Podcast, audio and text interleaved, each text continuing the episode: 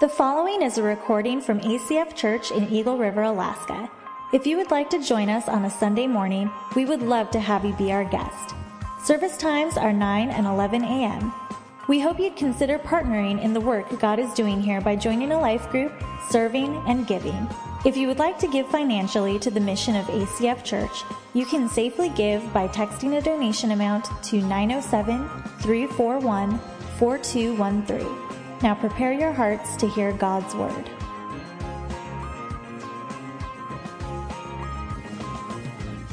This week, we are finishing up our series Ego Trip. And so open up to Romans 6, verse 20, if you would. You can also follow on the screen behind me. And if you want to uh, follow on your, uh, your iPhone or your Android, you can go to acfak.org, and there'll be a little, uh, little tab on the top of the screen that you can click on, and that'll get you the notes digitally. But let's just read this passage together. This is a really well known passage, and if you've been in the church for any amount of time, You've probably heard this passage. Maybe you learned it as a kid. Uh, I was in Awanas growing up. And so in Awanas, you learn a lot of verses, and this is one of my verses that I learned a long time ago. Um, but it's really been coming to life uh, in, my, in my own life this week. And so let's read it. In verse 20, it says, For when you were slaves of sin, you were free in regards to righteousness.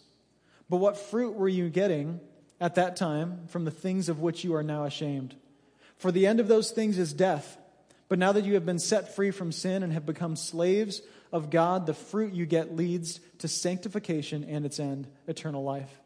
For the wages of sin is death, but the free gift of God is eternal life in Christ Jesus our Lord.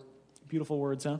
Just beautiful words this morning. So today I have entitled Tripping Over the Past. And Ego Trip, this whole series, if you're new, has just been about seeing ourselves for who we truly are and dealing with our egos. And so, for a lot of us, we have a story that has brought us to this day that might be fraught with a bunch of mistakes and a bunch of issues. I don't know uh, if you had a really uh, fairly easy childhood or a really difficult childhood. I don't know if you made a lot of mistakes in your teenage to college years or maybe just a few mistakes, but we all have this story that leads us to where we are today. And so, today's message is going to be about two things guilt and shame. Yay, right? Happy sermon. Now, guilt, shame, and also something else called liberty, but we're going to get there here in just a minute. But the whole, the whole point of the series has been to see ourselves for the way that God sees us, not to think too highly of ourselves or to think too lowly of ourselves. And uh, I heard it described as this dog and, and cat theology. So, who are the dog lovers in the room? Who's got a dog? Dog people? We got some dog people. All right. Any cat people in the room? Awesome. Yes, it's a, it's a dwindling crowd. Um, not a cat fan, never have liked cats. Um, anyway, love you guys, but not a cat person. So, dog and cat theology, and it kind of goes like this. So, for you dog lovers, um, dogs think like this You feed me, you care for me, you take care of me, you, you groom me, you give me a house, you give me a place to sleep. And so, what that means is you must be God, right? You, you who have dogs know this is the case. When you get home, it is like God has returned, right? I mean, they're just excited and their tails wagging. They're all fired up because you're home. And it's just, every time they see you, they're excited. This is dog theology. And then there's cat theology, right? So cat theology is something like this. You feed me. You groom me. You give me a place to live. You give me a place to sleep. So I must be God, right? I must be God. And if you know cats, you know that's the case. The whole house, it's, it's not your house. It's their house. They know that. And they, they live like everything is their place. They will sleep on your pillow, you know, and so you have all the hair to deal with that night. They just, they don't care. It is their home because that's how cats are. So anyway, dog and cat theology. And so we fall into this as people where we look at the world, we look at all of the blessings that we have, the family that we have, the home that we have, the, the job that we have, and we think, man, I have been given so much. I must be God. You know, I mean, look at all the all this the stuff is just for me. Look at oh, all the things I've been able to do and acquire. It it must mean that I must be God. It's all about me. Or sometimes what you do is you look at your world, you look at all the things that you have, all the things that you've experienced, and you think, man, God must love me. God must love. There must be something greater out there and, and someone out there who I need to thank for all this because I've been blessed by so much. And so I don't know where you land today. but uh, psychologists have this term that describes the way that we see ourselves, and it's called our self ideal.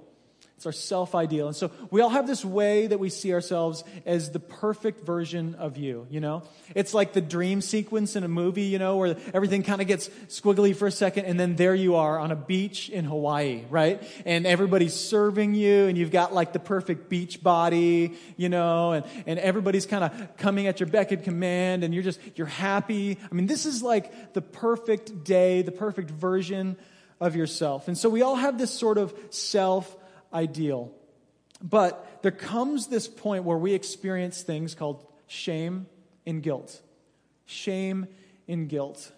And so, guilt is the knowledge of our inadequacies, it's the knowledge of our mistakes. And so, there comes a point in life where we experience this feeling that I'm not good enough and I don't meet the mark. I, I, don't meet the standard that either has been set for me or that I have set for myself. And so everybody in this world at some point feels guilt. And what's interesting is, is as you look at all of creation, you look at all the animals, you know, we're the only ones that feel guilt. You know that? Like your dog doesn't actually feel guilt when, you know, you come in the house and they got into the trash and they walk off with their tail between their legs, you know. That's not guilt, that's like a trained response for an animal. Like we're not like that. We feel true guilt. And I was thinking about that this week. Uh, my daughter and I, Cadence and I, we were out in the woods going to a bear stand we have. We've been bear hunting because you're in Alaska, so you have to bear hunt in Alaska.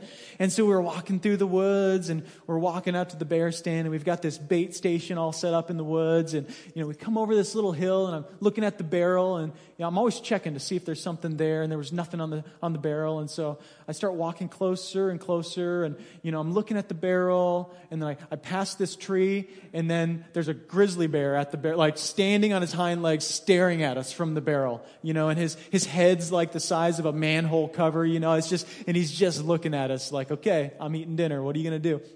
And so I just was like, hey, bear, you know, like making my presence known. And uh, you might think, why didn't we shoot it? It was a brown bear. We can't shoot brown bears right, bears right now. And so we kind of backed our way out of the woods, me and my daughter, you know, and, and got out of there as quickly as we could. And I was thinking about it. I'm like, man, that was a scary moment. Because, I mean, that bear could have gone two directions. It ended up walking off, but, you know, maybe it thought I was a threat. And if it thinks I'm a threat, it's just going to come at me like three, you know, jumps later, and we're going to be gone. And and I just thought, like, if that bear had done that and just eaten us for dinner, you know, licking his fingers and walked off, do you know how much guilt that bear would have felt? None at all, right? Because bears don't feel guilt. They just do what they do. It's all trained response. You know, it's it's, uh, it's natural responses. It's what they naturally do. Whereas we as human beings, we get guilt. And if, if you're not a Christian here or you're not yet a follower of Jesus, you have to ask yourself, where does this sense of guilt come from?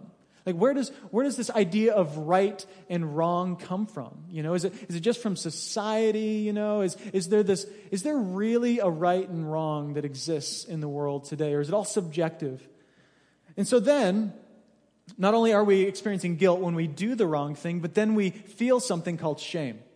And shame happens when who you truly are collides with your self ideal. Because we all know that we're not good enough, right? We all know that we're, we're not up to the standard. We all make mistakes, you know? We've all experienced that feeling like, man, I just, I can't do what I want to do or I can't kick this certain habit in my life.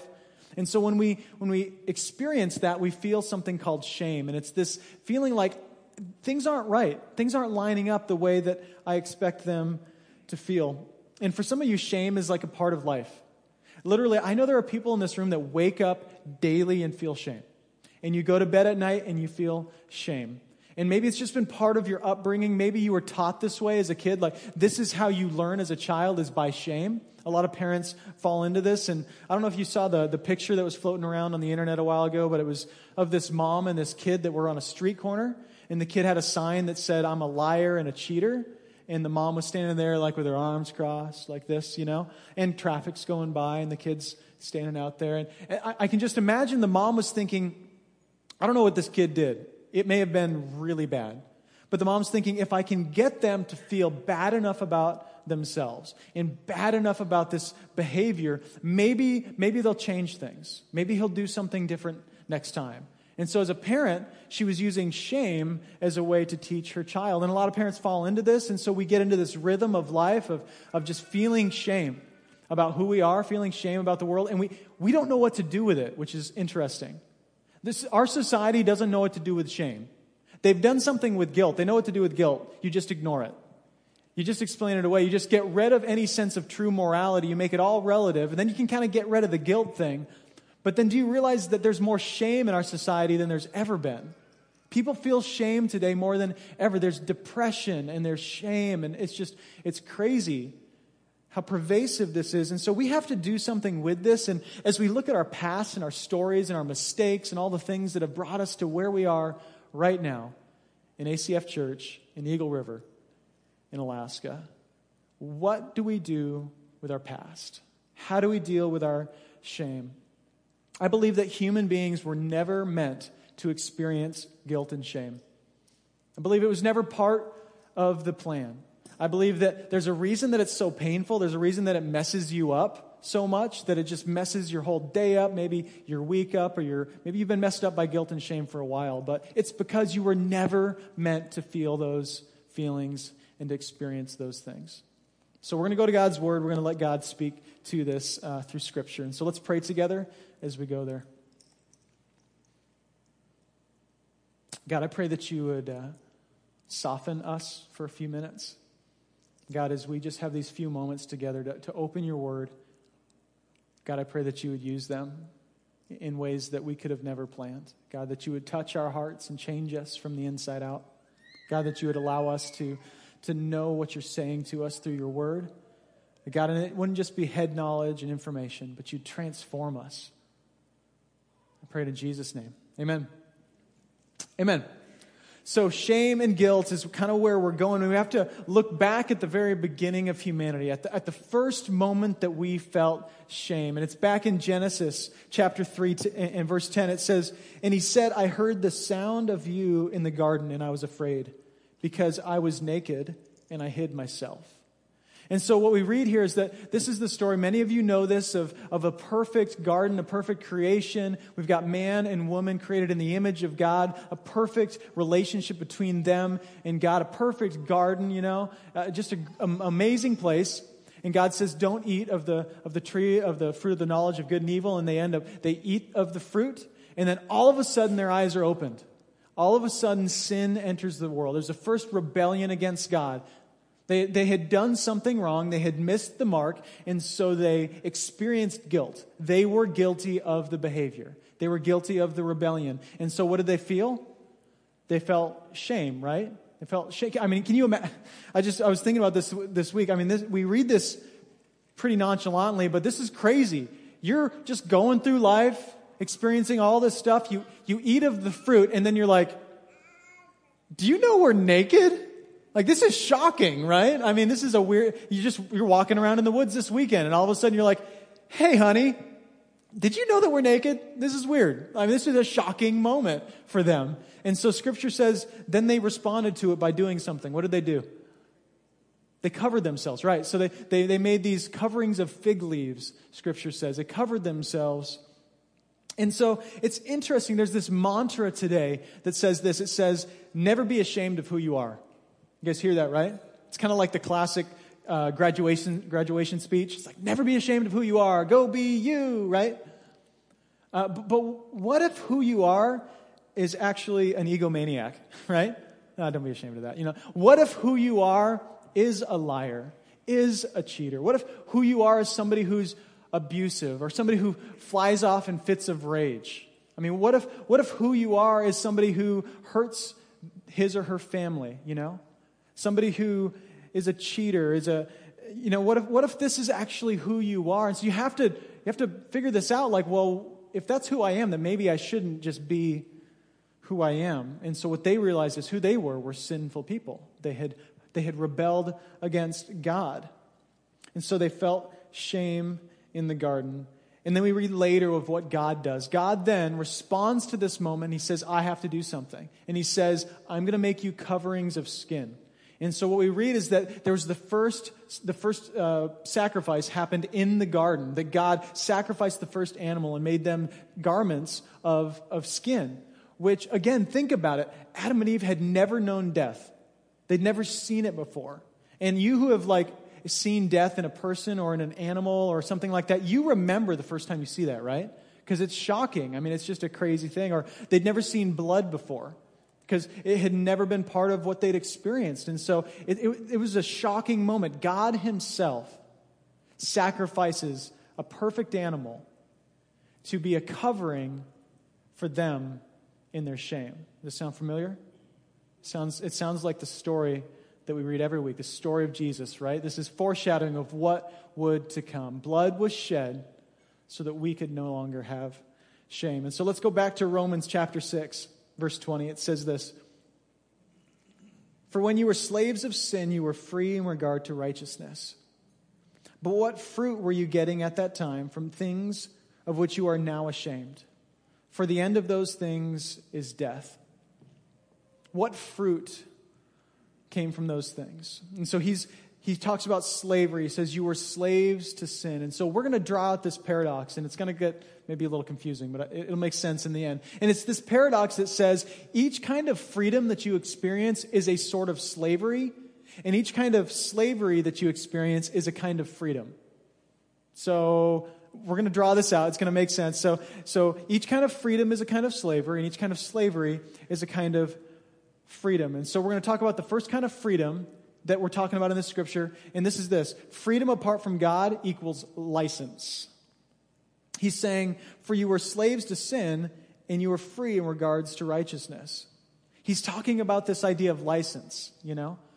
You guys know if you got your driver's license, what did it feel like? Freedom, right? When you first got your driver's license. It's license. It's like, I can do what I want. I can go and I can act how I want to. So he's saying when you are, when you're a slave to your sin, when you are somebody who is in sin, you are actually a slave to it. So he's going to draw out this idea that you don't get to choose whether you are a slave to something or not. Like everybody's going to be a slave to something. You get to choose what you're going to be a slave to. And so he says, when you were this way, you were a slave to your sin, in regard to righteousness. And so it's this idea that we can become enslaved in our freedom, which may sound weird, especially in America. You know, we love freedom. We, we love this idea that we can do whatever we want, even though there are laws and there are regulations in the culture that we live in. But again, we can become enslaved to it. It's kind of like have you guys ever seen the tiny house movement? Some, some videos. And, you know, on Discovery Channel, they have all these shows about the tiny house movement. And it's this whole uh, culture of people that are selling everything that they have. And they're moving into these homes that are like the size of a side of the stage, like a family of five. You imagine. These homes that are just really small. And so they get rid of almost all of their possessions. And as you hear them talking, it's not because they don't have any money. It's not because they need to downsize because they can't pay the mortgage. You know, it's literally, we're going to live in this little bitty home over here because we have actually felt enslaved to the, to the life that we've created, to all of our things and all the, of the requirements to take care of those things, all of the hours of work that I spend so that I can pay for those things, literally at some point starts to feel like slavery. Have you experienced that before? Some of you have a payment right now that feels like slavery. You're like, why did I buy that RV? You know, like, oh, I don't know what it is. You're, you're just like sick of, so you're, you're going camping every weekend, right? Like, I got to camp. We're to camp every weekend so I can, you know, rationalize that we bought this stinking RV. And so you become enslaved to the thing that you did so freely, right? And we see this in our sin that, that over time, the things that we give ourselves to, that we're like, hey, look, I'm free to say what I want, I'm free to do what I want, that you realize, no, that thing owes, owns me now. Like it has a place in my soul. It's literally hurting me. So then it says this in verse 22. But now you've been set free from sin and have become slaves of God. The fruit you get leads to sanctification and its end, eternal life. For the wages of sin is death, but the free gift of God is eternal life in Christ Jesus our Lord. Are those beautiful words? Those are just beautiful words. So he's saying here, here's a different kind of slavery. It's slavery to God, which equals liberty. So slavery to God equals liberty. We're talking about license and liberty. The two different kinds of slavery. And we get lost in the term slavery because we just go back to like the 1800s, you know, in the U.S., and we think of these people who were forcefully um, brought into these homes and forced to do things they didn't want to do. But when he's talking about slavery to God, a better term would be the term bondservant. Bondservant. It's this, it's these servants, these people would have chosen who they wanted to be enslaved to. Some slaves were given this opportunity to say, No, this is my master. This, this person will take care of me. They're a good person to, to enslave myself to, which sounds really weird. But again, there's somebody that I'm going to trust in because they're going to, they're going to make good choices and they're going to care for me and for my family. This was a bond servant. It's a totally different situation. It's a, it's a voluntary servitude. Voluntary, like I am choosing to enslave myself to you. And then he says this in verse 21, uh, as you back up a little bit. But what fruit were you getting at the time from the things of which you are now ashamed? So he's, he's asking you to make a choice. He's saying, look at your life. And again, you're a slave to something. You're either a slave to your sin or you're a slave to God. He's saying, if you want to decide which one you want, then all you have to do is look at the fruit. You just have to look at the fruit of your life. Look at the things that you've done in your freedom. And have, have those things given you life? Have they given you hope? Have they given you peace? Have they given you a sense of fulfillment? Have they quenched the thirst in your, in your soul? He's asking this question like, all of the things that you've done so freely, has it given you what you wanted? And if it has not, then you have to ask yourself, am I enslaved to the right thing? What thing will you be enslaved to? Will you be a slave to your sin or a slave to God? And in verse 23, it says, For the wages of sin is death, but the free gift of God is eternal life in Christ Jesus our Lord. This is awesome. This is just a beautiful verse. And it's just been coming alive in my head this week as I've been reading this because he's talking about it that you're, you're enslaved to your sin and your sin has a wage. Like you have a job, maybe, maybe you have a job, and, and, and you go to that job because you get a paycheck, right? You're like, darn right, I wouldn't go back if I didn't get a paycheck for what I do, right? You get a paycheck for what you do. He says, listen, sin is like the job you never wanted and what you get paid every week for that is death. It's like the job you never wanted that pays death. And so you go back every day and you do the same thing. And you come home, and at the end of the week, you get your paycheck. And you look at it, and it says death. That's what you get. And then you go cash that at the bank, right? This is, this is kind of the imagery he's saying is like, this is the check you cash every week when you give yourself to be slaves to sin. And this is, this is so cool. You guys got to catch this because then he says, listen, but then the free gift of God is eternal life. So you can be a slave to your sin or you can be a slave to God. And you know what that pays? Nothing. So don't miss it. This is different. Like some of you are like, no, it pays eternal life. It pays heaven. It pays. No, no, no, no. Again, you can be a slave to God. He's using this imagery, but it pays you nothing. It gets you nothing. You can do everything right. You can do everything for God. All of the things He asks of you, all of the things that please Him. And yet, eternal life is a free gift. You didn't earn any of it. You did so it totally obliterates this work harder, try harder Christianity. Like it, it obliterates this like, well, I'm a better Christian because I don't do these things.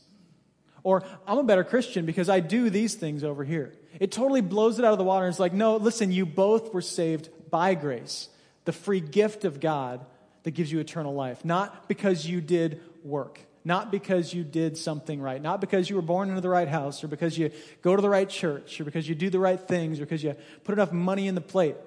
None of that saves you. It's only a free gift. You guys get like it's a, this is a huge shift for a certain segment of our, of our church. And maybe, maybe all of us need to catch this in a lot of ways because I think this theology sneaks in. I think it sneaks in, and we start finding ourselves serving and doing things from this other motivation. And you know what happens? Burnout, you know, frustration. All of a sudden, we never want to go back. Like, why do I do that every week? Again, if the motivation is to gain eternal life, it's not gonna, it's not gonna last because you were never meant to try to earn that anyway. And guess what? All of your deeds and all the good things that you do are worthless in the eyes of God anyway. So I'm not throwing out those things. I'm not saying those things aren't good because I think they are. I'm, I'm trying to challenge your motivation for those things. And when the motivation is different, you will do those things in abundance. When, when, you, when you've been given a free gift, you know how generous you become. You know how, how much you want to serve and love people. You know how much grace comes from that perspective that God has given me this free gift. such an important thing because so yesterday I was able to perform a marriage ceremony here, which was really cool. It was getting hot like it is right now. You guys okay? And so like the groom was right here and he's like sweating on the carpet and he's wiping his head off. It was awesome. So everybody's sweating, like get this thing over with, right? And so we had met a couple times beforehand and talked about marriage and you know I explained to them just some some thoughts on marriage and I mean what would it be like if they were like, "Hey Brian, tell us about marriage. Tell us what it's like to be uh, to, to be married. I want, I'm interested because we're, we're going there. And I'm like, okay, it's cool. So it's, we got it all figured out, me and my wife. So, I like that you think that's funny. That's good. so, so I uh, go to work and I, I mow the lawn. And when the drain's clogged, I fix the drain. And uh, I keep the cars running. And uh, I, I, do, I do some work around the house. So I've got these things that I do. And in exchange, my wife, she's great. She uh, takes care of the kids, and she does the, the, the, laundry and the dishes, and she makes sure the house is all picked up. When I get home from work, uh, there's always food on the table for me. And so we've got this great uh, arrangement going on. How excited would they be about marriage? Like, that sounds horrible. I mean, why would anybody want to get into that? Like, and the problem is some of you are like, man, that's my life right now. I can, t- I connect with that because that's totally my marriage. So that's a different thing. But anyway, we can get into this transactional relationship, right? Have you ever had a transactional relationship? I do my part, you do your part, and then we do our thing together, right? It's a different kind of perspective. No, Jesus says, listen, I don't know how much, how many lawns you can mow or, you know, how many hours you can spend at work or how many great meals you can make. I don't care. I don't care what you've done. Listen, it is a free gift. It's no longer a transactional relationship. God says, I save you.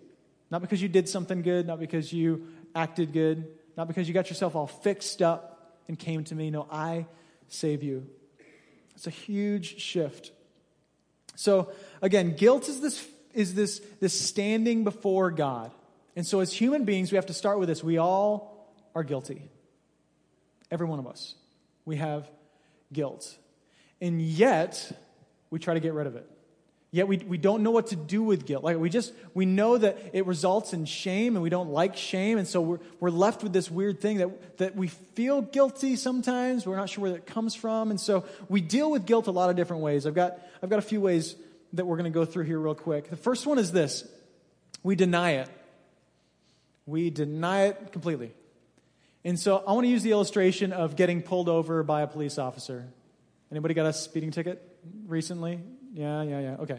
Yeah, I've, I've had a couple, so I admit that. I am a speeder sometimes. And so, um, sinner. This is a sinner pastor. So, um, anyway. And so, uh, so let's look at it like this. So you get pulled over by the police officer. He comes up to your window. He says, Do you know you were speeding? Nope. I, uh, I've got this little gun here, this like uh, radar gun, and what it does is tells me how fast you're going. It's broken. Uh, no, like you were you were actually speeding. You were going 20 miles an hour over the speed limit. No, I I just, I just wasn't. Like, uh, I, I don't know how your gun is calibrated, but you need to go calibrate your gun because I'm sure it's got some kind of issue with it because I was not doing anything that was wrong. And so, what we can do with guilt is we can sort of make it all relative and throw out any sense of morality. When you say, listen, there's no real right or wrong, there's just, you know, what's good for you. And I'm not hurting anybody. I mean, I didn't run into anyone. You know, I didn't go careening off the road. Nothing happened. Why are you pulling me over? I'm not guilty. I did nothing wrong. Anybody been there? So that's the dealing with guilt by denying it. The next one is this we explain it away. So the police officer comes up to your car door and he says, Hey, uh, ma'am or sir, you, have been, uh, you've been speeding. And you say, Well, do you know how late to work I am? I mean, I'm like, I'm going to be super late. And in fact, the kids, you know, I just dropped them off at school and I barely got breakfast and I got to get in there. My boss is going to fire me. You know, it's like you are the king or queen of excuses, right? And, and so you've always got a reason why what was wrong was really not that wrong. And in fact, your, your circumstances forced you to act the way that you acted, right? It's like, well, if they hadn't done this, then I wouldn't have done that. If this wasn't the situation, then I would have made a different decision. But because this was the situation, then actually that is the person who's guilty of my behavior. And so we've got excuses, you know. Number three is this we punish ourselves. Punish ourselves. Have you done that? This is when the police officer comes up to the car window and says, you know, ma'am or sir, you've been speeding, and you go, oh, I feel so bad. Oh, I've been speeding before. I just can't stand myself for speeding. I just, it drives me crazy. I just hate this about myself. And uh, how's that work for you? It never works, does it? I mean, it's this like, it's this feeling that if you've done the wrong thing, that what you need to do is just feel horrible about it. And in fact, you, you almost feel bad when you start feeling better. Have you ever done something that you did it wrong and then you woke up the next day and you kind of forgot about it, but it was a really big deal? And you kind of started feeling better and you thought, nope, no, uh like I, I, can't, I can't do that. It's not okay. I, I must wallow in self pity, in, in penance for the thing that I have done wrong, right? I just have to feel horrible for it. And so this is the punishing ourselves approach. Number four is this lower the bar. Just lower the bar. This is easy. I mean, if you don't know what to do with your guilt, just change the, change the standard, right?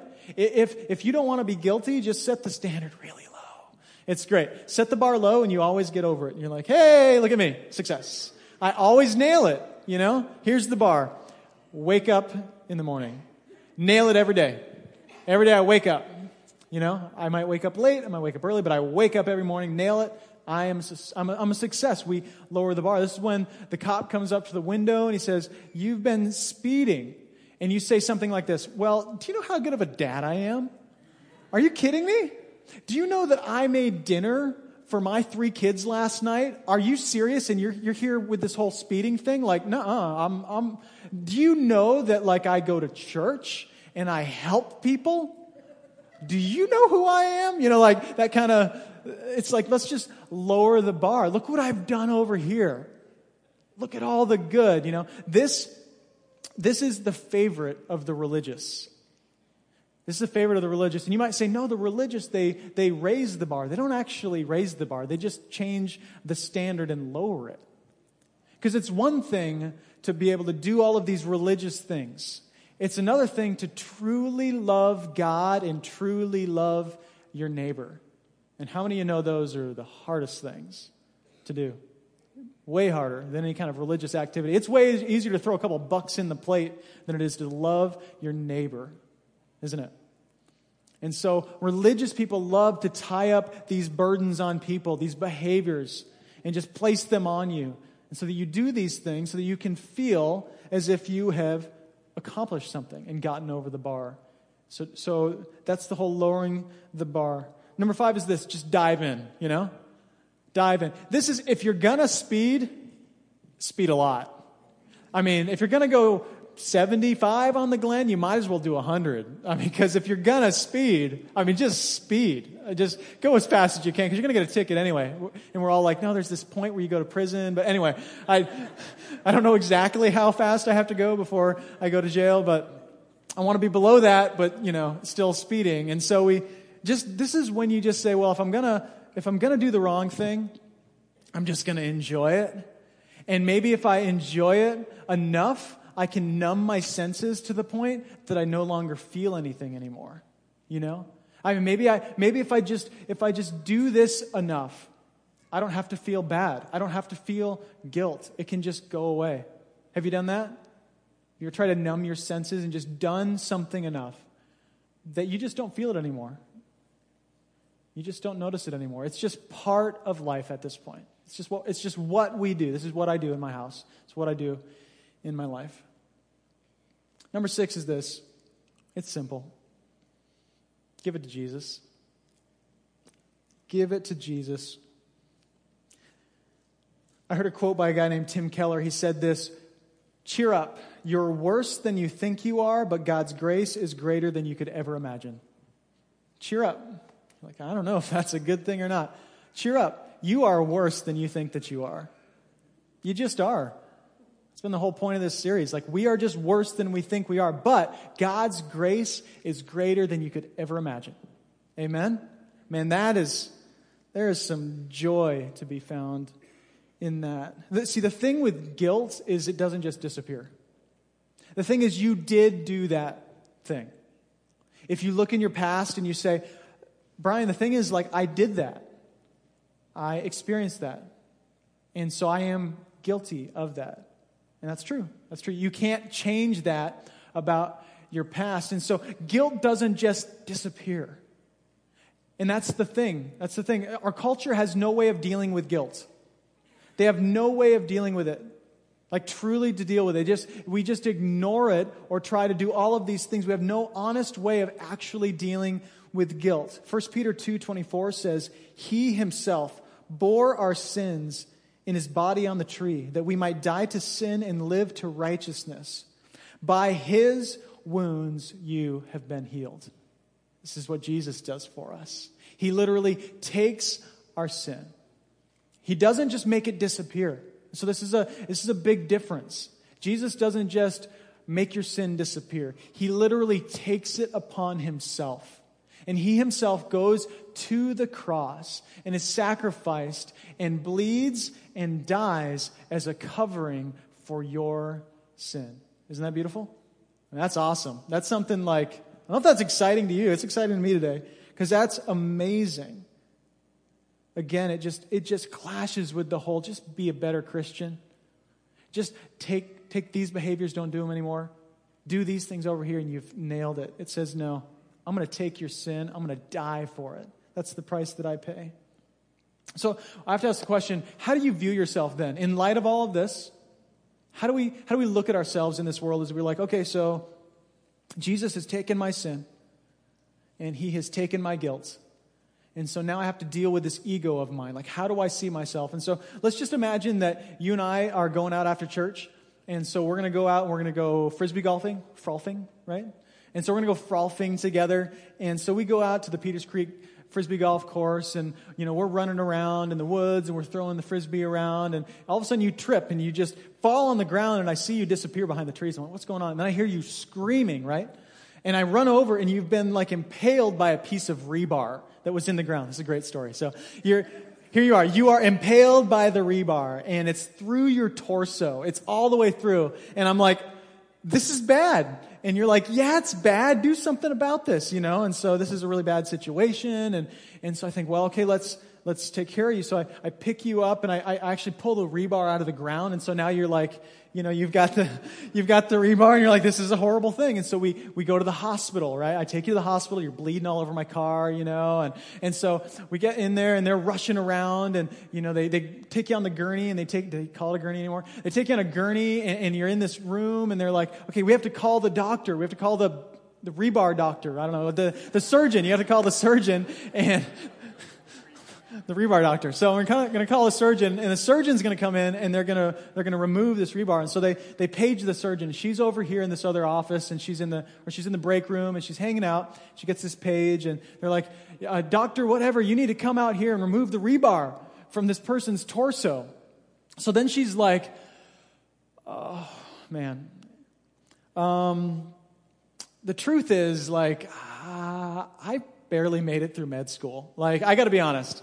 Like, I'm just not that good of a doctor. And, and in fact, um, the last time I tried to remove a piece of rebar, the guy just died on the table, which was really depressing. And I actually kind of made a couple of mistakes that I never really told anybody about, but it didn't quite go right. And, uh, and in fact, I just, I, am not sure if I'm feeling up to this. And I, I, had, a, had a fight with my, you know, my boyfriend or whatever last night, and things had not gone really well. And I'm just kind of thinking about that. So I'm really distracted by my whole situation. Can anybody, anybody else want to remove the rebar? You know, like, how do you want your doctor to feel when you have rebar going through your torso? Like, what, what frame of mind do you want them in? Would you be comfortable with that frame of mind? I mean, would, would, would that be cool? Like, I don't know. You might be a lost cause. Or, you know, how about this? The person that walks in there like, I am the rebar doctor.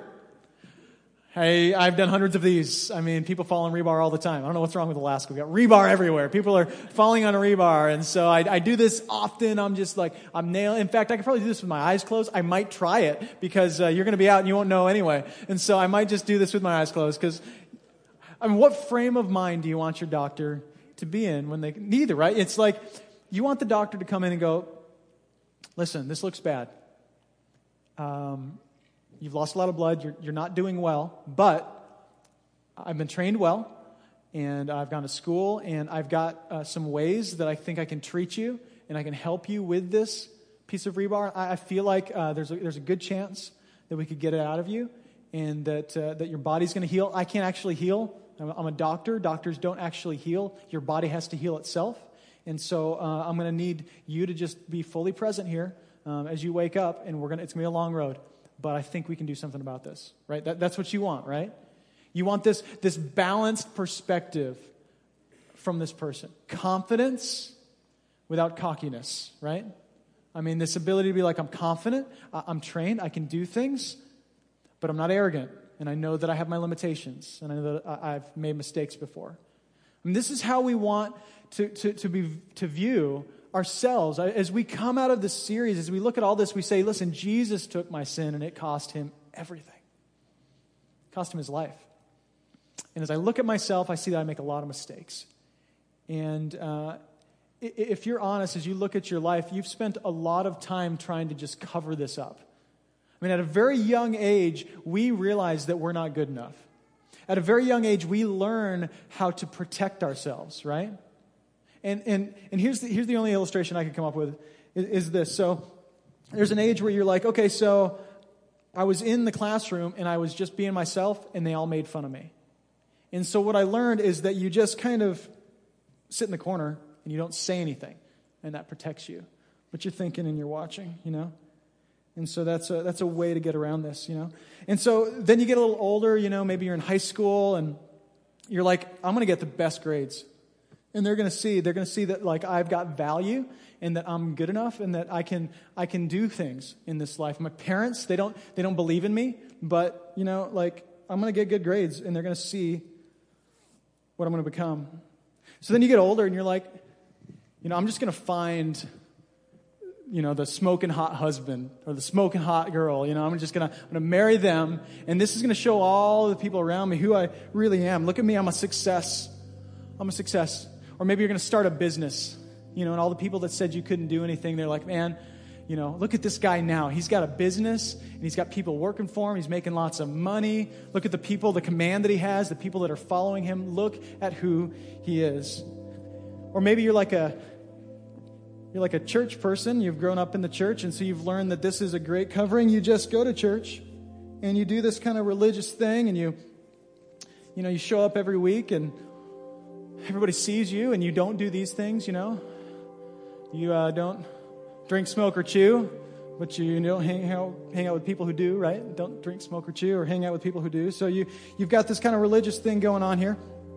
And so this is kind of what you look like, right? You've got this whole lifetime of becoming an expert at covering yourself, at, at protecting who you truly are. And, and none of these things really work, and you kind of look a little ridiculous to the world around you because people can see through all of this. They're like, hey, this, this looks strange. And so there comes a point where you just start stripping things away and you're like, listen, maybe I'm just going to follow Jesus because he loves me. Maybe I'm going to be generous and giving and caring for people because people matter in the eyes of God and because I've been given so much.